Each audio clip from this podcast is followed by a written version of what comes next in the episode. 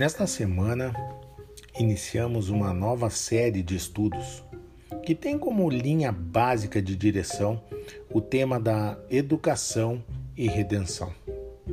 Nesta primeira semana, trataremos sobre a educação no Jardim do Éden.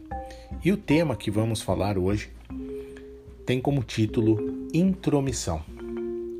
O Jardim do Éden deveria ser como uma sala de aula onde Deus seria o grande mestre da humanidade.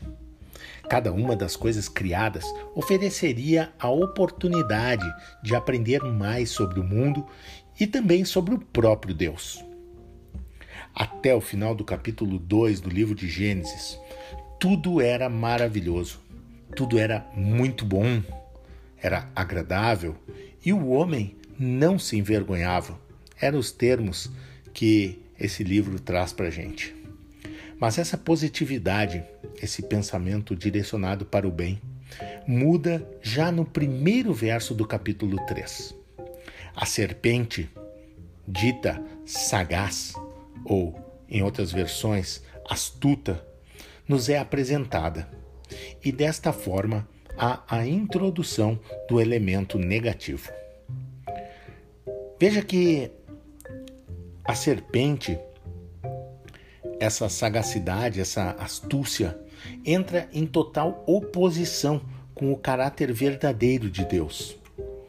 Essa astúcia do enganador acabam se chocando.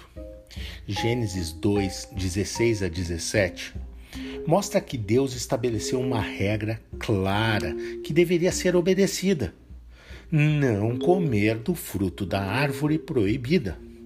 Esta era a norma e o pedido de Deus para o jovem casal. Sobre todas as lições dessa história, a principal que destacamos, que é fundamental que a gente entenda, é que Adão e Eva foram criados como seres morais livres. Eles tinham a capacidade de escolher entre obedecer ou desobedecer o nosso livre-arbítrio sempre foi uma realidade, mesmo em um mundo perfeito. Gênesis 2, 17, Deus diz o seguinte: Se vocês comerem do fruto da árvore, vocês certamente morrerão. Em Gênesis 3, no, capítulo, no verso 3, Eva repete esta ordem ao ser questionada pela serpente mas ela deixa de lado aquela certeza. Então a serpente, astuta, sagaz, se apropria do termo e apresenta esta este certamente em total contradição ao que Deus havia ensinado. Veja em Gênesis 3, verso 4. Queridos, Deus nos deixou um guia perfeito e maravilhoso para seguirmos nesta estrada da vida. Ela é repleta de incertezas, dúvidas, medos, quantos enganos. Mas é através deste guia que podemos seguir seguros e felizes, tendo a certeza da recompensa prometida. Aprendamos as lições e coloquemos em prática em nossa vida. Esse é o desejo que parte do fundo do coração do nosso Criador. Oremos. Nosso bondoso Deus, te agradecemos, Senhor, porque tu tens prazer e alegria em ensinar e dirigir os teus filhos.